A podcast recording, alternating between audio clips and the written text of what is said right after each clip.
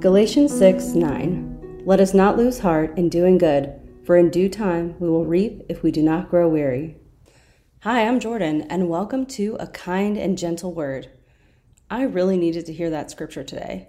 When I woke up this morning, I could feel a heaviness from deep within.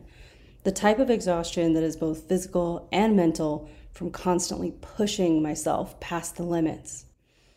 I have three jobs, only two of which bring me income, and the third is the one that I wish was my first priority, but often has to be my last. After a particularly tough month, I have been weary, which is described in the dictionary as a feeling of being exhausted in strength, endurance, vigor, or freshness. The scripture says not to grow weary. That's a very difficult thing. When we work hard, even at something we love, the exhaustion can be overwhelming. And when we sink into that feeling, it becomes weariness that can be all consuming.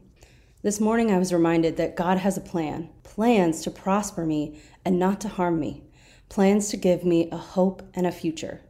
Reading this scripture renewed my hope in God's plan for me and my future.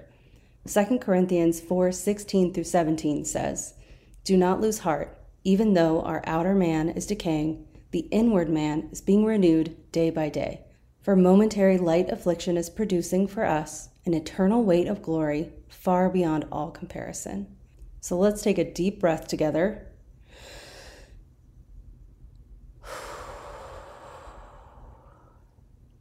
All right, one more, because in my experience, just one isn't going to do it.